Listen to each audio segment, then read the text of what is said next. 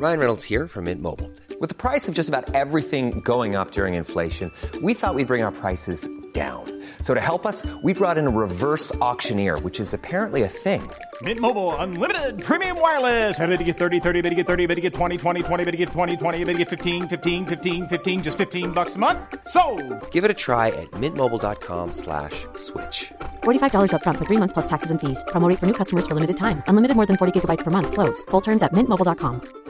Ready to pop the question? The jewelers at BlueNile.com have got sparkle down to a science with beautiful lab grown diamonds worthy of your most brilliant moments. Their lab grown diamonds are independently graded and guaranteed identical to natural diamonds, and they're ready to ship to your door. Go to BlueNile.com and use promo code LISTEN to get $50 off your purchase of $500 or more. That's code LISTEN at BlueNile.com for $50 off. BlueNile.com code LISTEN.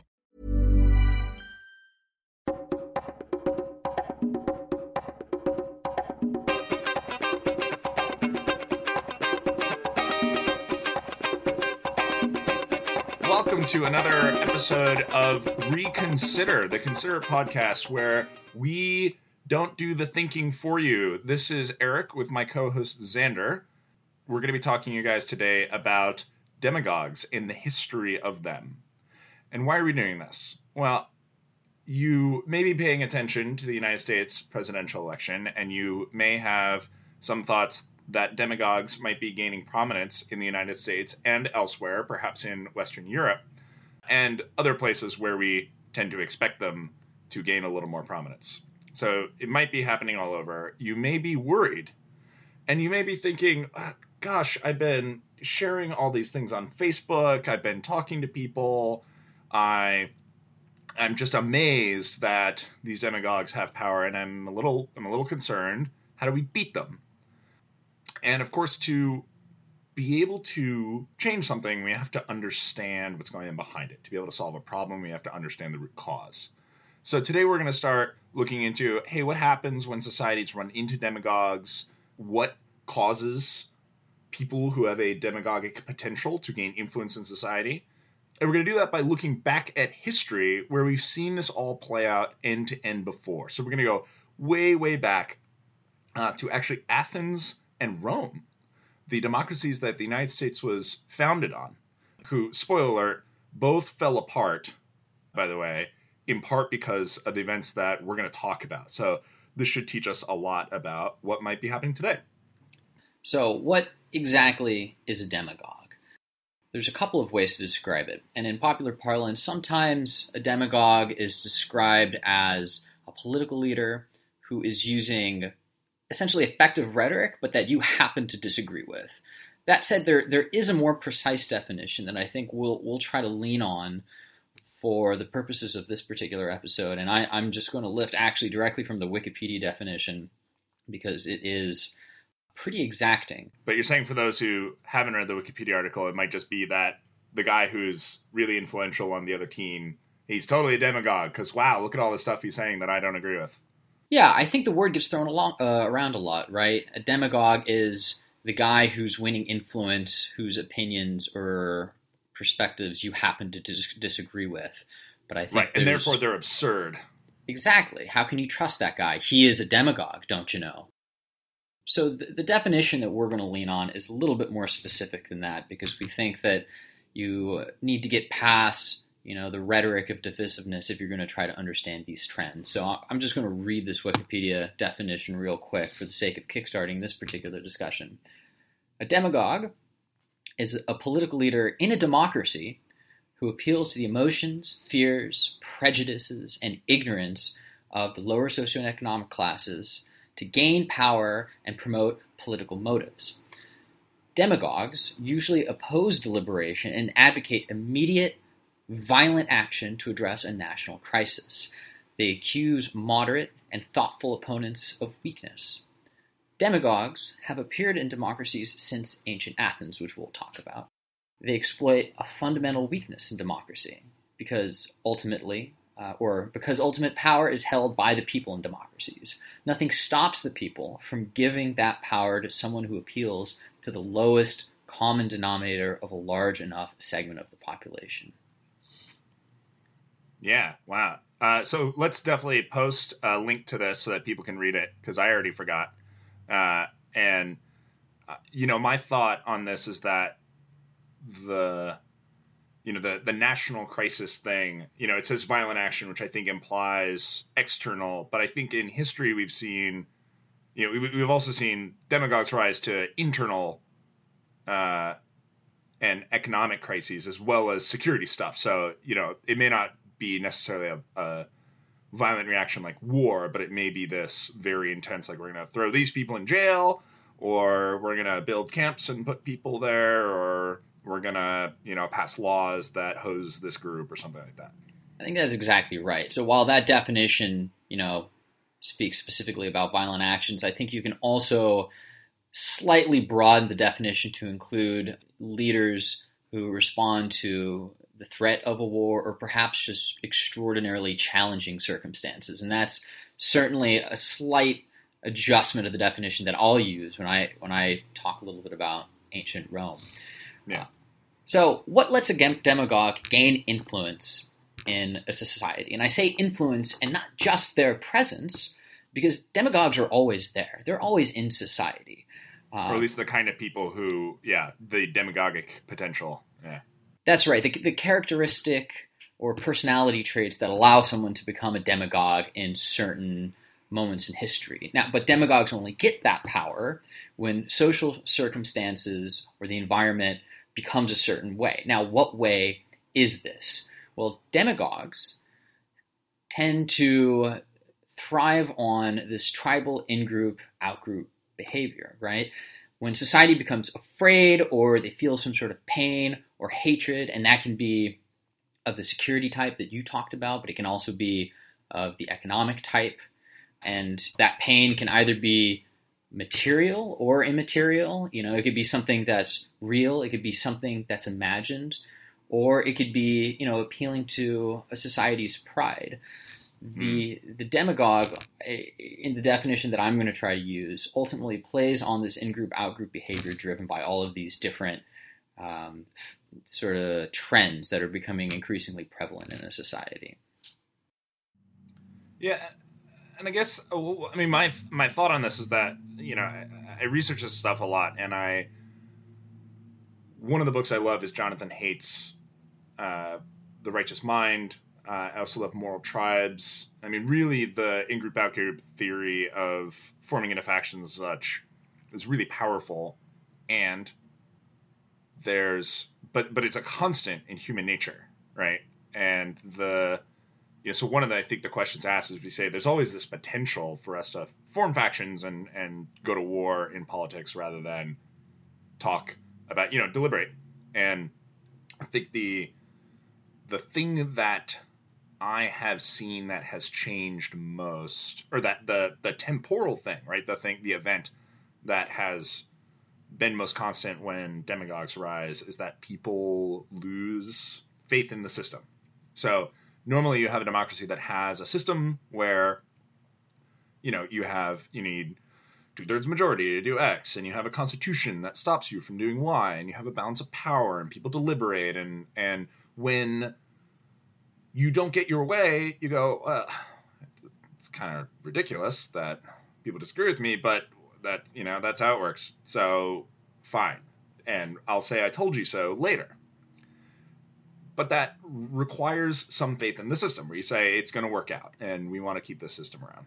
And I think at some point, people there's some crisis, and this is why we talk about crisis. I think the crisis causes people to lose faith in the system. They say the system can't handle it, and we just need a strong leader who's going to come in and do it right and just make things work and save us. Um, and so, you know, we can feel some pain, some fear, some lack of pride, some something like that that needs to be resolved. So, uh, you know, I'll be talking about Cleon, where uh, this is in ancient Athens, where they faced a pretty, uh, they they faced a, a, form of national crisis uh, that was sort of falling apart, and it looked like the the current system had tried to handle it and failed. Um, and so it gave this guy Cleon a chance to walk in and and take over. And and Xander, you're talking about Gracchus, right? Sure. So I'll be talking about this guy named Tiberius Gracchus, who was arguably, I mean, I'm going to argue he was a demagogue in the late Roman Republic whose actions in part essentially led to the period of civil wars that brought down the Republic. Oh, yeah, cool. So if we, so I'll start with Gracchus. So we're, again, we're looking for what's the crisis, uh, what's the pain or fear people are feeling in the crisis, where does the system break down? And, and, so we go back, we roll back to ancient Athens. We're in the Peloponnesian War. So this is after the Persian Wars, when, if you've seen the movie 300, uh, they fight back the Persians. I guess in the latter, in the whatever the sequel is, they actually fight back the Persians. Uh, and you might have heard of this guy Pericles, who rises to the top. Really famous general in that war. Smart guy, you know, generally renowned by his contemporaries a really smart guy, great leader. And Eric, let, let me just interrupt you one oh, second because yeah. I think before you got into it, you said you're going to be talking about Gracchus now and hop back to ancient Athens. You're actually going to be talking about Cleon right now in ancient Athens, right? Sorry, yeah, I'm talking about Cleon and you'll be talking about Gracchus. Great. Yeah, thanks. So we're in ancient Athens. Uh, Pericles is in charge. Contemporaries like him for weird geopolitical reasons. The uh, the Athenians and the Peloponnese, who are essentially Sparta and their buddies, uh, go to war, and there's a lot of weird alliances going on, and I'm not going to get into the details of it, although Thucydides' book is a really great one.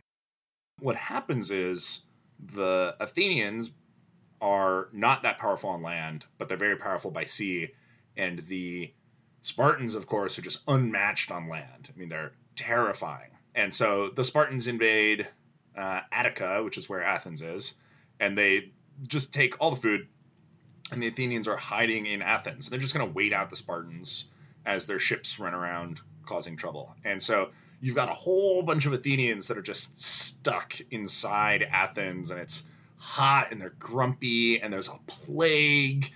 Uh, it's just it's terrible, miserable conditions. People are people's tempers are hot, and um, so and and in Athens, one of the weird things was that in democracy the stakes were pretty high because they didn't have a whole lot of checks or balances. You could really do anything. So if you screwed up, uh, or if people thought you screwed up, they could just jail you or exile you or kill you.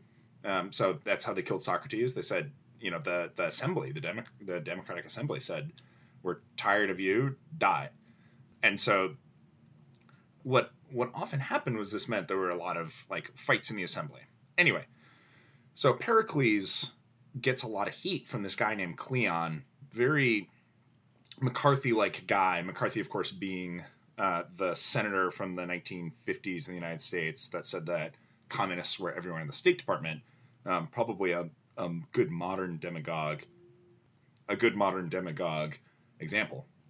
But he was he was one of the the big opponents of Pericles, and he said, "We gotta take the fight to the Spartans." And the reason that we're not taking the fight to the Spartans is because of Pericles' faction and a bunch of nobility. And it was also the case that, given that the Spartans were burning all the crops, there was a huge economic meltdown.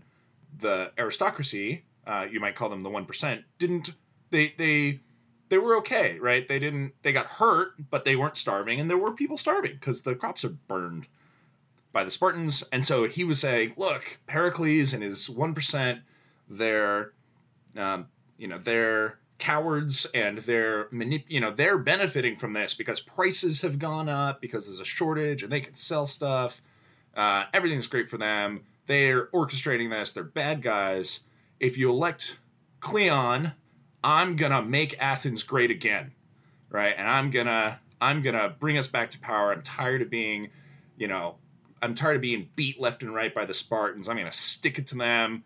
You know, I'm going to build a fleet and make them pay for it. I mean, all that stuff. And he gets a lot of support, but it's not until Pericles dies that that he ends up taking power. Um, and he, you know, he gets elected after Pericles dies, and he takes over in the um, in the war.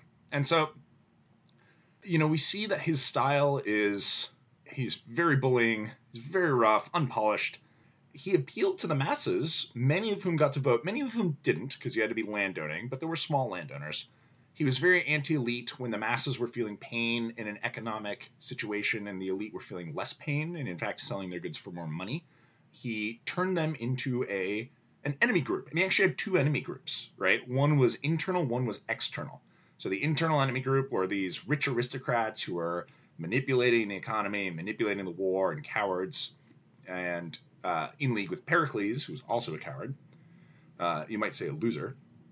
And you had an external enemy group who looked different, they sounded different, their religion was a little different, they were weird, they were scary. We felt like we were under assault by them all the time. And in that case, they were.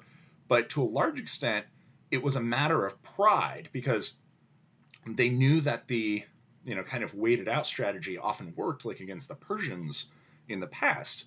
But it was you know we can't let the Spartans beat us. We can't let them make us look bad. So Cleon did you might see some parallels to some of the modern democracies in the United States and Western Europe, and Cleon was very successful using these tactics of creating internal enemy groups and external enemy groups that appealed to the common man. And the reason that the moment that sparks this is the economic and military crisis caused by Sparta's invasion of Attica, uh, when prices go through the roof, there's a loss of goods and Athens is safe but surrounded, and also there's a plague. So a lot of stuff goes wrong. Pericles tried his shot. Things were getting pretty ugly, and people wanted that quick change, that guy that promised, gonna make Athens great again, gonna fix all the problems, gonna stick it to the Spartans and take all their money and get them to pay for food. So I think a really classic example. And then after that, what happened was Cleon was able to amass a ton of power and a ton of support, really do anything he wanted, and he actually led Athens to just total disaster. Luckily, the best thing he does for Athens is die in a naval battle. Uh, just the best thing he could have done. He, two years later, he goes off, he dies, and uh, this guy named Alcibiades takes over, possibly another demagogue, also makes some bad decisions. But at this point, what we've seen is a break, a permanent breakdown of consensus democracy by the Athenians and a permanent rise of factional democracy, where with Alcibiades, for example, people there's a faction that because uh, remember that people can vote on pretty much anything. He goes off as a general, and there's a faction that just votes to recall and put him on trial for a trumped up crime because they didn't like him. Uh, and this stuff goes back and forth with Athens. Ultimately, the breakdown of democracy in Athens really damages their ability to fight the war against Sparta. Uh, and in the end, after 27 years, they have a disaster in Sicily. Sparta wins and just says, Athens, retire to your crap, and rules them for a while. But then when Sparta leaves, Athens decides democracy failed us. We're just going to have some strongmen rule us. Then there's the years of the 30 tyrants and kind of a, and that's sort of the end of the Athenian golden age it's over. Then Philip the Macedon shows up and takes over, and it's all bad. So anyway, the beginning. And, and who is Philip's son there, Eric? Oh, Alexander the Great, right? So right. these Macedonians to the north who were uh, kind of barba- almost barbarians end up invading because Athens becomes so weak, and uh, they take over and end up end up ruling by kind of imperial edict rather than by democracy. And uh, yeah, the golden age of Athens is over, and the rep- the democracy is gone forever. Really sad. What's What's interesting to point out about Athenian democracy, and you know, when when we decided to do this podcast on this particular topic, I went out and got. Uh, one of those great courses lecture series on the Peloponnesian War. So I've been trying to study up a little bit more over the course of the last week and a half. But something that's, I think, an important distinction to draw between Athenian democracy and, say, modern day American republicanism is that Athenian democracy was really a direct democracy in a way that we don't have nowadays, right? So you went to the assembly, and the assembly was it. The assembly was sovereign. There were like right, and said, the assembly no was the the like land owning dudes that lived in Athens.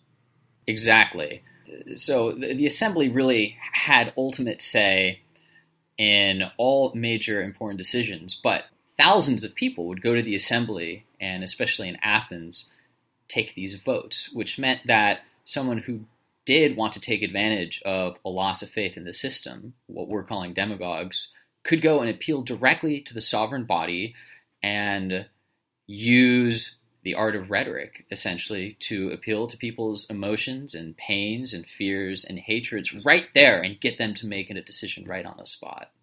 Yeah, exactly. No checks and balances, no balance of power, no uh, no representatives whose you know kind of whose job it is to be experts and professionals in government.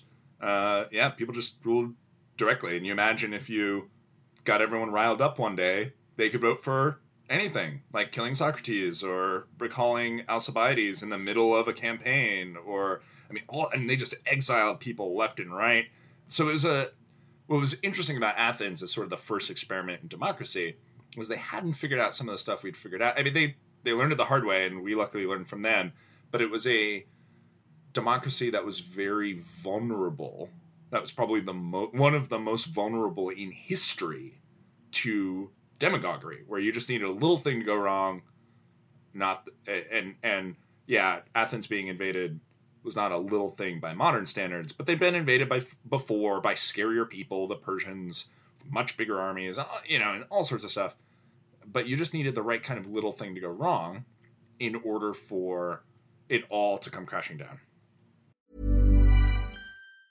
You should celebrate yourself every day, but some days you should celebrate with jewelry. Whether you want to commemorate an unforgettable moment or just bring some added sparkle to your collection, Blue Nile can offer you expert guidance and a wide assortment of jewelry of the highest quality at the best price. Go to BlueNile.com today and experience the ease and convenience of shopping Blue Nile, the original online jeweler since 1999. That's BlueNile.com. BlueNile.com. Ever catch yourself eating the same flavorless dinner three days in a row? Dreaming of something better? Well, HelloFresh is your guilt free dream come true, baby. It's me, Keke Palmer. Let's wake up those taste buds with hot, juicy pecan crusted chicken or garlic butter shrimp scampi. Mm. Hello Fresh. Stop dreaming of all the delicious possibilities and dig in at HelloFresh.com. Let's get this dinner party started.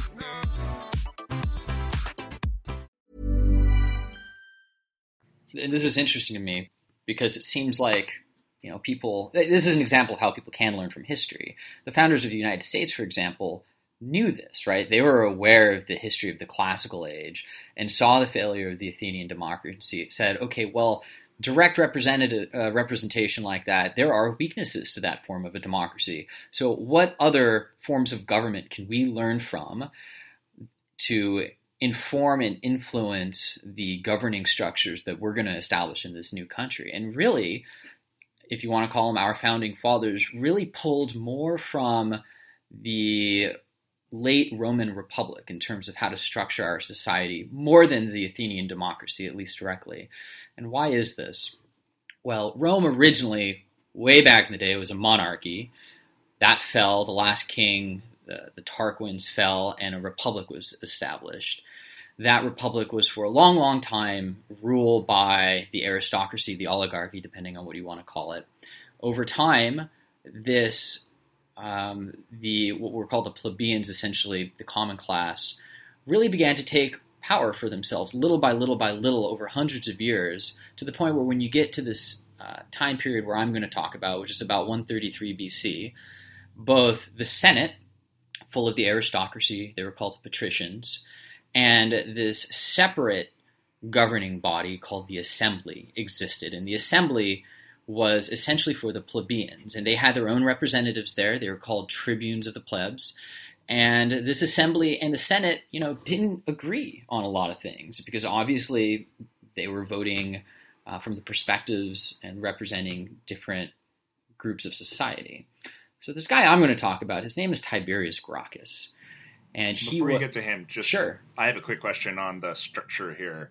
So the for a while there was no assembly. It was the the quote unquote republic was just the senate of the aristocracy. That's correct. For the first, I okay. think, couple hundred years. Yeah, so sort of an aristocracy for a while. That was called a republic because there wasn't a good distinction, I guess, or the you know this idea that every man had a had a say. and then the the plebs kind of introduced the almost the House of Commons. Yeah, there are definitely similarities between sort of the British parliamentary system and the late Roman Republic, certainly. Now, by the time Cool, we yeah, by the time we get to the late uh, Ro- the late Roman Republic, which I mean essentially the last hundred years of the Roman Republic before it becomes the Roman Empire, there's Is this guy spoiler, Tiberius. uh, for what's going to happen. Ah, I, I, I guess it could be the Roman Republic falls. There's this guy you you might have heard of him. His name's Julius Caesar, and he essentially takes power in the late first century BC. And at that point, Rome had essentially been in a period of civil wars for 100 years, starting right about at the time of Tiberius Gracchus that I'm going to talk about.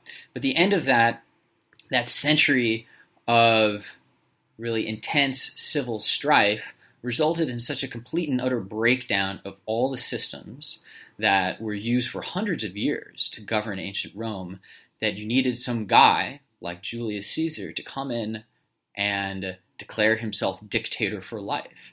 And you know, the, the Roman Republic had this institution for dictatorship, and I don't want to digress too far. So this existed, and people would be essentially elected dictator for periods of six months at a time with approval of the Senate during really terrifying times, like the invasion of Hannibal during the Second Punic War. But Caesar gets to power. He comes in, he crosses the Rubicon with his military, and says, "No, I'm dictator for life," and he dissolves all of the systems of checks and balances that had de- developed over hundreds of years. And that was the end of the Roman Republic. And there was no representative form of government like that that really existed, certainly in Western society, for almost another 2,000 years. So, you know, we're talking about these things because we think there are lessons to be learned from how the breakdown in that last hundred years of civil wars uh, played out, right? So, Tiberius Gracchus, who was this guy? Well, he was a war veteran. He was in the Third Punic War. He scaled the walls of Carthage uh, when Carthage was razed to the ground by the Romans. And by 133 BC, he had become sort of a well respected military leader, but also a tribune of the plebs. One of these guys, as I mentioned, who was a representative in this assembly, this body of governance for the people. And where Cleon in, in Athens, that Eric talked about, was really kind of responding to like a quick ignition situation. Like the Spartans are waging war, we need to do something right now. Tiberius Gracchus was appealing more to, you know, what I'll call sort of a, a, slow burn, a gradual problem that accumulated more and more uh, pain for the lower classes as time went on. Because what essentially was happening was during this period of war, uh, the Third Punic War and some wars that Im- immediately followed it, there were levies, there were drafts for Roman citizens, and they would have to go away and fight for years at a time. And this was still a time in history when the average Roman had a small farm. They were in many ways subsistence farmers. They supported uh, their family, and when the, the men were drafted to go fight in war, their wife and children had to essentially support these farms. And they failed a lot. They went bankrupt, and the only way out was essentially to sell their land to these massive land owning aristocrats. And as time went on, these these Roman men who were drafted and had to go fight wars came back to nothing. Their land was gone. The rich had become richer. The 1% became more powerful, while the average Roman, the soldiers, uh, came back to nothing. They were unemployed and had to crowd Athens. Right. And and for and for context, before stuff like the Punic Wars, the Romans were so busy busy just fighting nearby that people didn't have to be gone for years what you'd actually do is you'd go, okay, Romans, turn your plowshares into swords. And they go, ah, okay. And they'd go and they'd kick some butt and then they'd come back pretty quickly, uh, often in time for harvest if they were able. Exactly. So this wasn't happening. This wasn't happening early in the Republic. So what happened was it was it was like late when they started, you know, their foreign ventures. That's right. There were periods of the year when wars were waged, and that was generally during the summers. And you know, come fall, uh, these people would come back and harvest their land. This all changed. and people came back to nothing. They came back to their families who had been fallen and become destitute, and a class of society that had become even more wealthy and even more powerful at the expense of, of essentially the common class. So, this is the environment that we find ourselves in when we talk about this guy, Tiberius Gracchus. Now, he was himself an aristocrat from a wealthy, well connected family. Um, and after his war service, he went into politics and became actually a strong advocate for the people. And you see this in Rome and today a lot. Just because you're from a wealthy or privileged background doesn't mean that you're not gaining power by appealing to the people. So that's how he really got his start in Roman politics. So, so Tiberius Gracchus comes back into this environment where people have lost their land and they're really struggling. And he wants to go to the assembly, the House of Commons for the People, and introduce a bill that would effectively redistribute a very large quantity of the land that wealthy property owners had been acquiring, basically from the plebeians, these people who were forced to go away and fight. But being an astute politician, Tiberius Gracchus knew that the Senate full of aristocrats would never approve such a bill, which is why he went directly to the assembly. He bypassed the Senate, didn't even get their uh, blessing for it. Was was there a constitution where you needed both houses to vote for something, or maybe there wasn't a constitution? It was just one of those, you know, I don't know. It's a good question. Yeah, I'm just wondering if it's like a legal move or what. As I understand it, it was not an illegal maneuver and it wasn't even against tradition. And, and, this is sort of a big distinction, again, between the Roman Republic and the American Republic, because we have a constitution today, right? Rome didn't.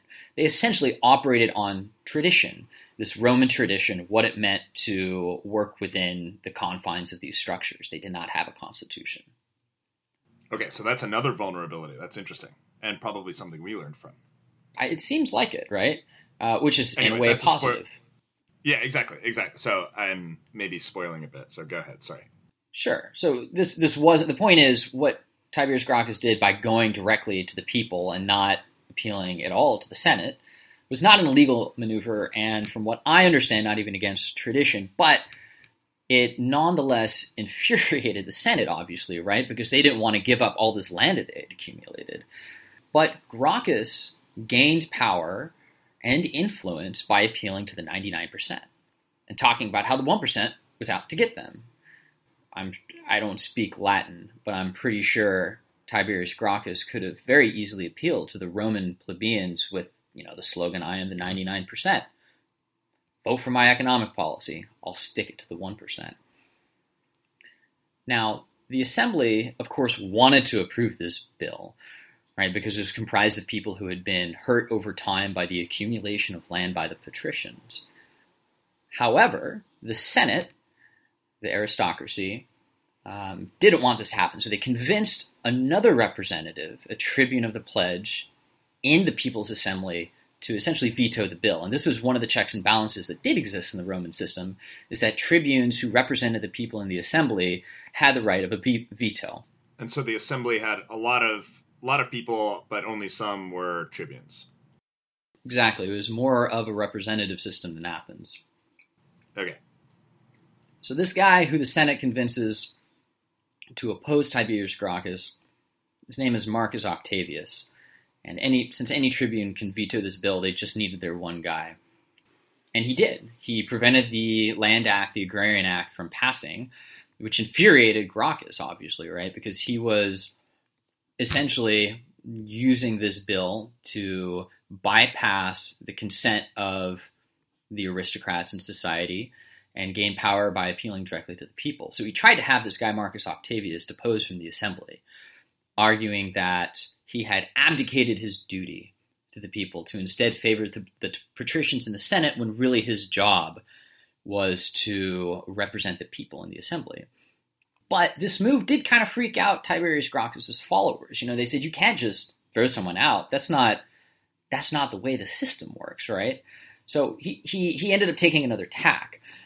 Tiberius Gracchus, since he could not depose of Marcus Octavius, decided that he would use his own veto power on daily ceremonial rites And the, the tribunes in the assembly were essentially asked uh, every day uh, for normal procedural things, like if they would allow for key public buildings to open and allow the markets and temples to start functioning. And by using his veto, he Tiberius Gracchus effectively shut down the entire city of Rome, all business, all public functions, everything, including trade and production, and, and tried to use this leverage to force the Senate Assembly to pass his law. That's bonkers. It's kind of crazy to think about, right? It's if I don't get my way, I, I am instilled by the power of the people, and I will stop everything from happening. I will divide the society and oppose you at all costs. Now, I've never seen that happen recently. Have you? Well, I, I don't think there's. I can't imagine a modern Western liberal democracy where any one person has anything close to that kind of power, right? Where you can, where I mean, one guy is able to shut down the market and temples just by going, nope, no, don't feel like opening them today, and no one, can, no one's able to do anything about it. I mean, probably just sure to stab the guy, which I know, you know, becomes tradition later. But that's it's just it's it's a it's a design that's just so sensitive, right? So ripe for one crazy dude to hijack it like that.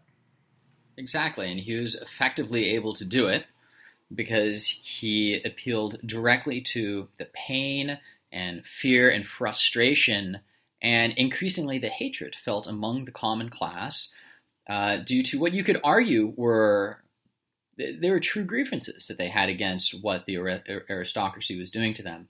But the way in which Tiberius Gracchus accumulated and then used his power, shut down Rome, and created a level of divisiveness that led directly to this hundred year long period of civil war which was unlike anything that Rome had really seen before then. So, I mean, long story short, uh, Tiberius Gracchus starts shutting down Rome. People become frustrated. And really, for the first time in Roman politics, violence is introduced directly into the mix, and he's killed.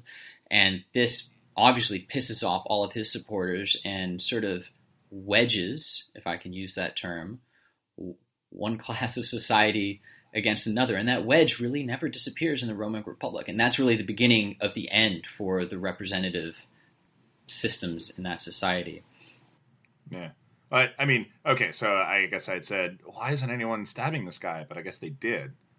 And you know, I think one of the the this is Eric's opinion here, but I think one of the things that's really interesting about Gracchus is that it seems, you know, it sort of seems like and it, it's easy to portray the aristocracy as actually the villains in this. But if you think about it, when the state has demanded by levy, you know, by conscription, that these these men who work these farms are gone for two or three years and someone's destitute. I mean, if you don't have a social a safety net or a welfare system of any sort, you know, and the wife starts shopping around trying to sell her land, like, you know, the the aristocrats have one of three options. Like one, let them starve two buy the land or three become the you know champions of charity and i you know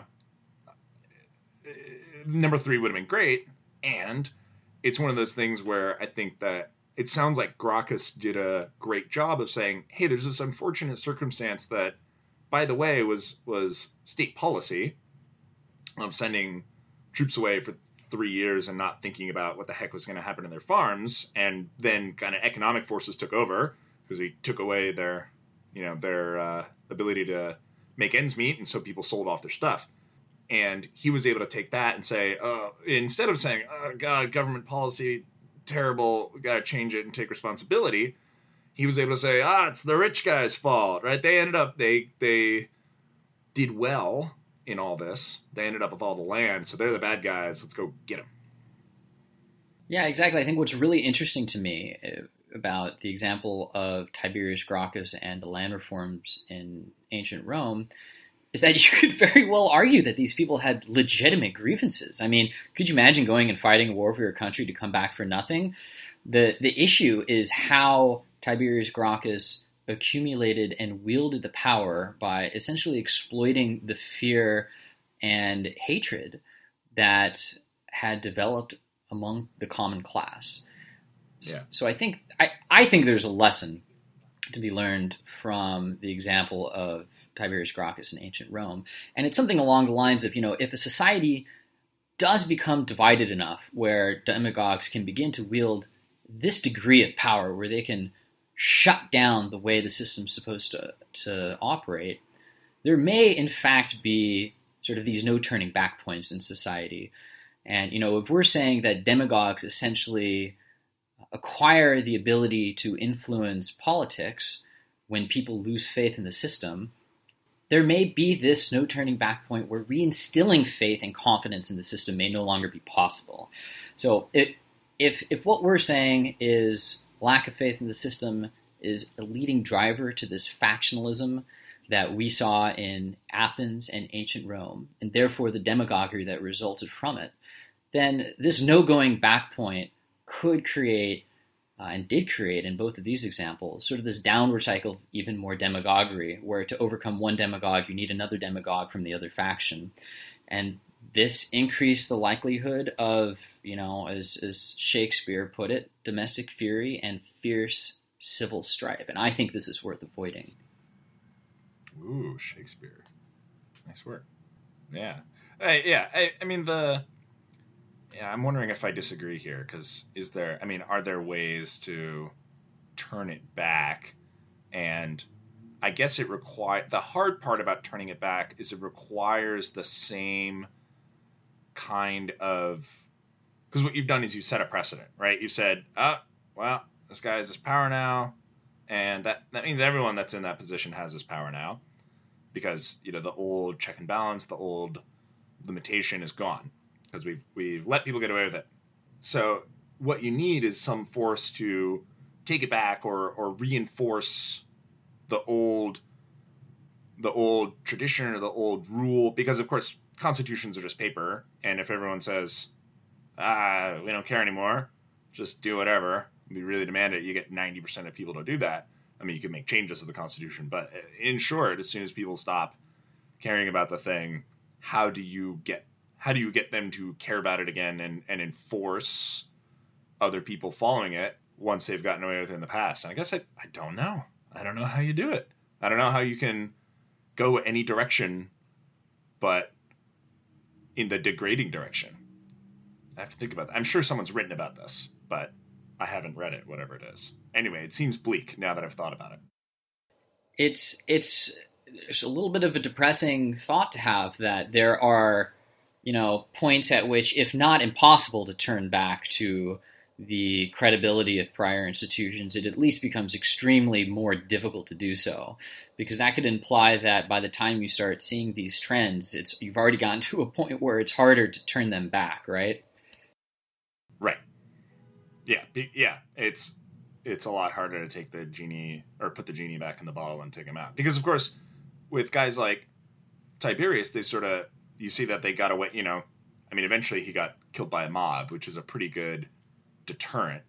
But he was able to just say, "Okay, I'm shutting everything down now," and because he had whipped up all this support, that people were like, "Yeah, yeah, get him," when of course everything was just falling apart in Rome, and you know, so there wasn't any structural way to stop them. But people, you know, people let him do it, and what you know what do you how do you stop a guy like that other than through either violence or another strongman by accumulating power? Yeah really scary stuff. That that's exactly what happened. Once T- tiberius gracchus died his brother kind of grabbed the torch gaius gracchus and a couple decades after that you had the wars between marius and sulla. And eh, i mean basically what happened is tiberius gracchus cemented these factions that existed through to Julius Caesar, who is essentially, in a way, the inheritor of the faction created by Tiberius Gracchus, who brought down the Republic, because you you can't always be sure that the demagogue who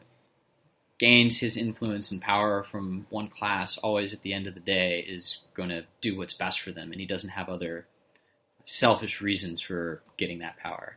But I, I mentioned that the the plebeians had legitimate grievances, and I think a lot of people might be saying, "Well, yeah, but what what can you do when you you need to take action sometimes. You need to defend the underprivileged, and I think that's definitely true. So I think I, yeah, of course. What, what's useful in, in a conversation like this is pointing to a time when the underprivileged or the, the common class has been benefited by a leader who was not a demagogue. And I just read about it was in the most recent edition of Foreign Affairs, which is discussing inequality in a good amount of depth.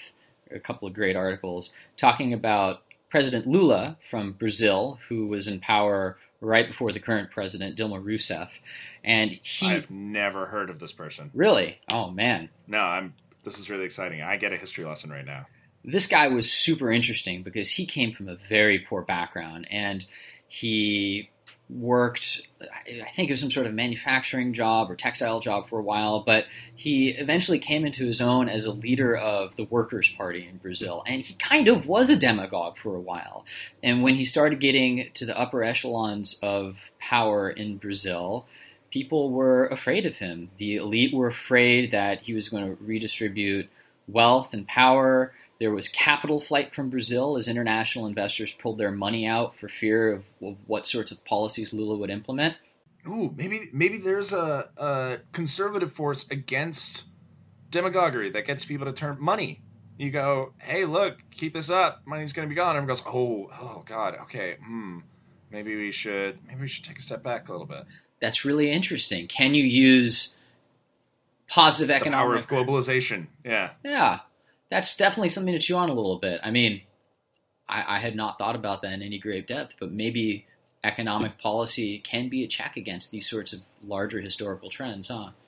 Yeah. Although maybe Venezuela is a counterexample. That I'm sorry I'm interrupting, but maybe Venezuela is a counterexample because Chavez and Maduro, despite being a consistent disaster for Venezuela economically, and everyone saying, "Oh God, you're just nationalizing all our stuff." Well, we're out of here. They kind of stayed in power. Uh, so, so maybe yeah. it's a it can be a downward spiral instead, where you gain dictatorial power by being a demagogue and being, oh yeah, it's all the rich, yeah, it's capitalism's fault, right? Rich people and foreign powers and America and all these all these evil guys, and then you, you know, well, the history of Venezuela is interesting, but basically Chavez did a bunch of stupid stuff and then blamed everyone else, and everyone was like, okay, yeah, it's definitely everyone else, not you. Yeah, I think so. it probably could go either way, and there's a lot of research on the impact of ne- negative economic statecraft, so essentially sanct- sanctions and policies of this sort that do really create a rally around the flag effect for leaders in those sanctioned countries. Yeah, because it's a it's like almost an act of war. So so I was thinking less about sanctions and more just about oh gosh, this thing is having negative economic consequences somewhat naturally, like in the case of Brazil. Anyway, speaking of which, so the, apparently there were uh, the wealthy people and international investors were fleeing the country, and then something happened. Yeah, so Lula won. He came to power, and he took a, a tour of the country and saw, you know, a lot. He interacted with a broader array of the Brazilian populace and he really ever had before. And he came to the realization that if he was going to be able to govern effectively, he was going to have to govern for everyone in the country and not just one class because uh, by you know that would have essentially lead to this sort of factionalism that we've been talking about.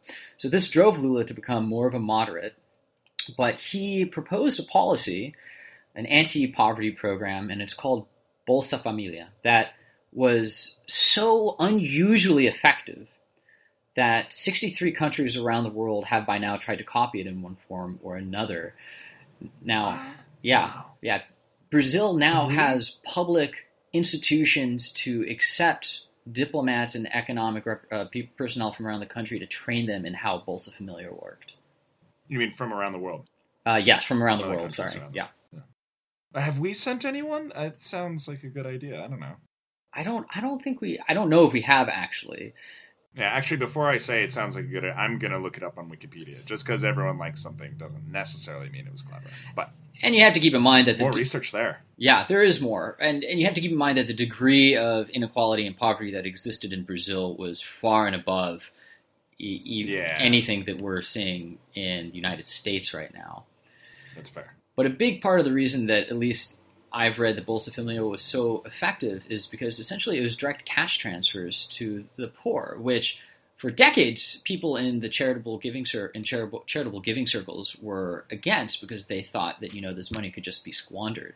But Lula's premise, and you know this is backed by research, it wasn't just one guy was saying, well, who knows how better to spend incremental dollars for the poor than the poor themselves. So that's essentially what Bolsa Familia did, and it, it, it appealed both to the poor and the rich because this method of distributing cash to people who needed it actually had such little overhead, so little bureaucratic red tape relative to other other sorts of giving that it just didn't take that much of GDP. It was something like a half a percent. So the rich didn't care. What? It, yeah, it, Whoa. it's unreal, right? Um, and there's a lot of research showing that these direct cash transfers are actually really effective and powerful. There's a charitable organization called Give Directly that does this, and there's a lot of research about Give Directly on a website called GiveWell.org if you want to learn more about it. And when you say this, this is in contrast to stuff like, okay, we're going to give you food stamps and public housing and Medicare or Medicaid. Exactly. Instead of all that, it's just here's a check, here's a paycheck. Interesting. Uh, we should do a podcast on that, maybe. I'd be down. Okay. Because I don't think we even think about it much in the United States. You know, some people say expand certain welfare, this, that, but, you know, scrap it all and just make it cash. Interesting. Yeah, I mean, one side of the aisle argues that, well, just giving cash away essentially removes all accountability. And Bolsa Familia implemented certain ways to track uh, individuals who were receiving the cash from the program. But there, there are no bureaucratic or very few bureaucratic institutions necessary to just distribute cash directly. And that's what Bolsa Familia did. Um, it took a tiny portion of GDP, it did not threaten the elite. It has reduced inequality substantially in Brazil and actually boosted consumer spending because now the poor have more money to spend. Um, everyone's happy, and it was essentially accomplished by a leader who realized that by creating that creating factions would have been counterproductive to the end goal, which was actually benefiting uh, not just the underprivileged but his entire society. Yeah, and I think the other what's interesting is like let's say that you're running for you know let's let's say that you're listening to reconsider you're running for leadership of a western country and if you are please write us it's uh, stc at something to consider movement.com we would love to hear from you and advise you but let's say you're listening and you want to run a country and you know consider that in both of the cases of cleon and oh god what's his name Tiberius Gracchus. Gracchus. Yes. In both consider in both of the cases of Cleon and Gracchus, their faction fell and everything was just totally reversed. And by the way, they died. And I think one of the interesting things about the short-sightedness and folly of demagoguery and factionalism is that and, and, and focusing on a faction or focusing on, you know, using wedging or using divisiveness and just trying to rally one party against another is that the other side is going to get power at some point and come back. And they're going to just reverse everything because you've used you know you've used the slim or even large majority you've had to justify huge power and huge changes. And then uh, you're going to lose it at some point. It always happens. And then except maybe the people's republic of china. I don't know. But they you know anyway. But then it's all just going to come back and maybe more because you've created this group that now hates you. So, you know, it just seems like such a short term thing. And this Lula guy, I'm guessing Bolsa Familia is still a thing and everyone's Yes. still in favor of it. Yeah. Um, much more of a Denmark kind of thing or, you know, Well, I, kind of consensus building.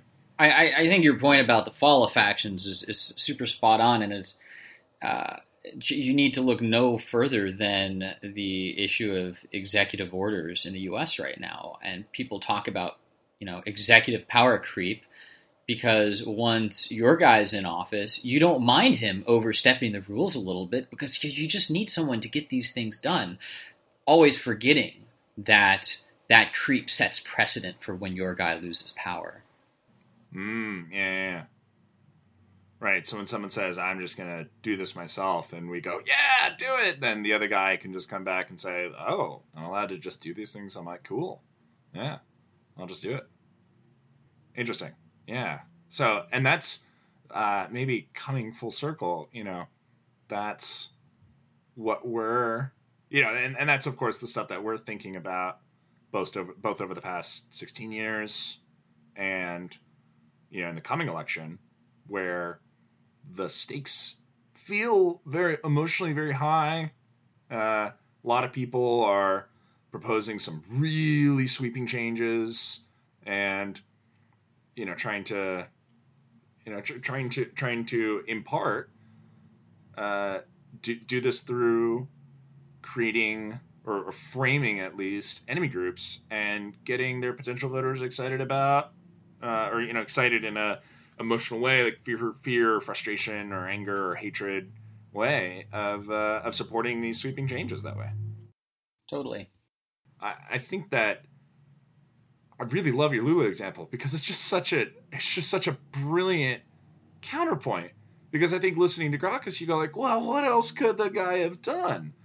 And Lula seems to imply to us that well, there's got to be you know because I think with the Cleon example, it was pretty obvious that the guy was just a power hungry maniac, and it seemed like Gracchus was trying trying to do what he thought was right, and I think that a lot of demagogues do that. Like maybe Mc- I think McCarthy honestly thought that the S- State Department was full of communists and that was scary. And the Venona papers released in '95 suggest he might have been right about some of it, but it, it seemed like he was sincere. And Gracchus seemed sincere, but it all kind of went to hell. And so, what do you need? You know, so you can have demagogues that are sincere and not just you know, not just blowhards looking for looking to enrich themselves. And what can you do differently? This seems just like such a such a great model. Yeah, I, I think maybe uh, a greater discussion there at some point is certainly uh, certainly warranted. Now, as, as we kind of come to the end of, of this particular discussion, I, I'd, cer- I'd like to close with by posing a couple of uh, questions to you, sort of about this this issue, and get your thoughts on it, uh, sort of to close out uh, discussion. Um, so, if you know, if d- demagoguery is you know the indication of this lack of faith in the system, and we've talked about how we're while it might not be impossible to turn back, it becomes increasingly more difficult once factions come about and society becomes divided, like in ancient Rome and Athens. How do you think we can, you know, prevent ourselves as a contemporary society from getting to that point? Oh, jeez. Well, you know, I think some of the stuff we've alluded to before about the vulnerability of the Greek and Roman republics, you know, su- suggests that some of the stuff that our founding fathers did by building strong checks and balances, you know, stuff that very deliberately, if you read the Federalist Papers, was designed to sort of slow us down, let us cool our heads, cool our heels a little bit before we take action, you know, which can be frustrating, can be incredibly frustrating. I mean, I think, you know, the Obama's um, President Obama and his supporters have often expressed frustration that wow, the Congress is just stopping us from doing anything, and that's to some extent by design to to slow us down. Uh, so some of that is in some of that is in design, right? You build enough structural checks and balances, not and they didn't just say, hey, you're not allowed to do X, Y, Z, but the founding fathers said, hey, we're going to set up these different branches of government to all with we, each with some power that are in direct opposition to each other to actually enforce that. And you know, you said there's to some extent there's executive power creep. So you're starting to lose some of the structural dampers, right, or brakes or friction that some of the, some of the yeah friction that that keeps demagogues from being able to take advantage of at least a very quick incident or quick uh, crisis like Cleon. Um, so some of those are starting to go away. So how do you reassert some of those forces? And to some extent, you need uh, you might need the Supreme Court to step in to start saying, "Hey, this stuff's unconstitutional, X, Y, Z." But that often requires popular support for that to happen, and you know that's that's hard to do because most people tend to be excited about a particular policy getting done rather than just limiting executive power. So how do you how do you get the public largely excited about that? gosh, it's hard. I mean, I I kind of want to say, you don't know your history, and so hey, every you know, get your friends to listen to this episode, um, especially the ones that you worry might be supporting a demagogue or two. But uh, you know, how do you do it in general? I think that you need you need people to see and to feel the pain of factionalism, of overabundance of power in a single person, uh, especially that's gained it through demagoguery. I think you need that pain to sort of teach a lesson to make people go, "Hey, we gotta, we gotta turn back," and uh, hopefully, it's not the kind of pain that you know the ancient Greeks went through, the Romans, you know, Nazi Germany, uh, you know, Hitler obviously being a demagogue there. Hopefully, they don't have to go through that kind of pain. I think having traveled to Germany, there's incredible cultural respect for the system and huge, just kind of traditional backlash against anyone trying to get out of the system or you know undermine the system or bemoan the system um, and there's a lot of like new cultural norms that they've created from their experience there uh, you know great response obviously to just a terrible uh, six or seven years there. But, um, you know, how do we get there without that kind of pain, without that kind of historical lesson in our own country, right? Uh, God, I don't know. I don't have a great answer. I guess this is.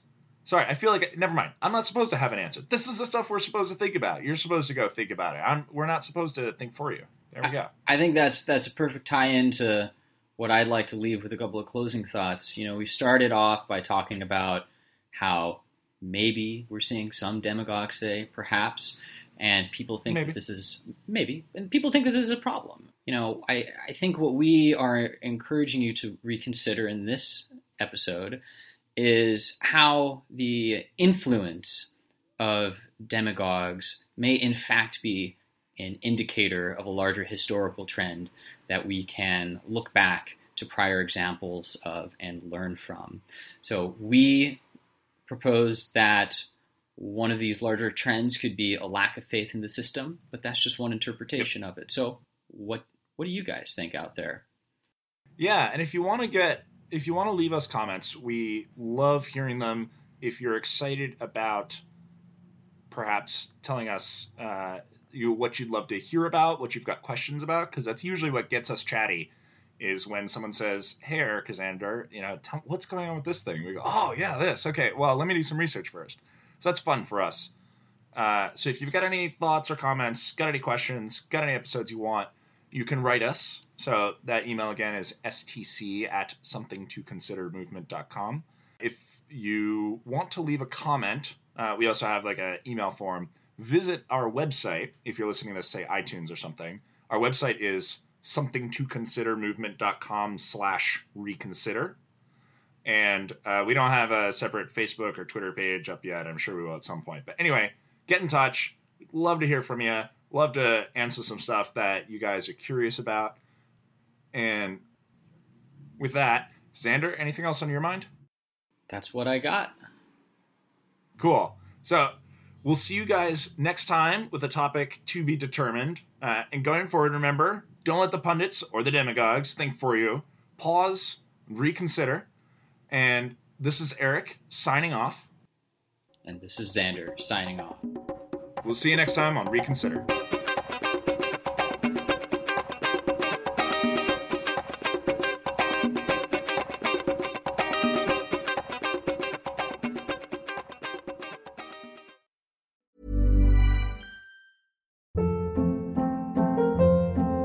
Hold up. What was that? Boring. No flavor. That was as bad as those leftovers you ate all week. Keke Palmer here, and it's time to say hello to something fresh and guilt-free. Hello Fresh. Jazz up dinner with pecan-crusted chicken or garlic butter shrimp scampi. Now that's music to my mouth. Hello Fresh. Let's get this dinner party started. Discover all the delicious possibilities at hellofresh.com.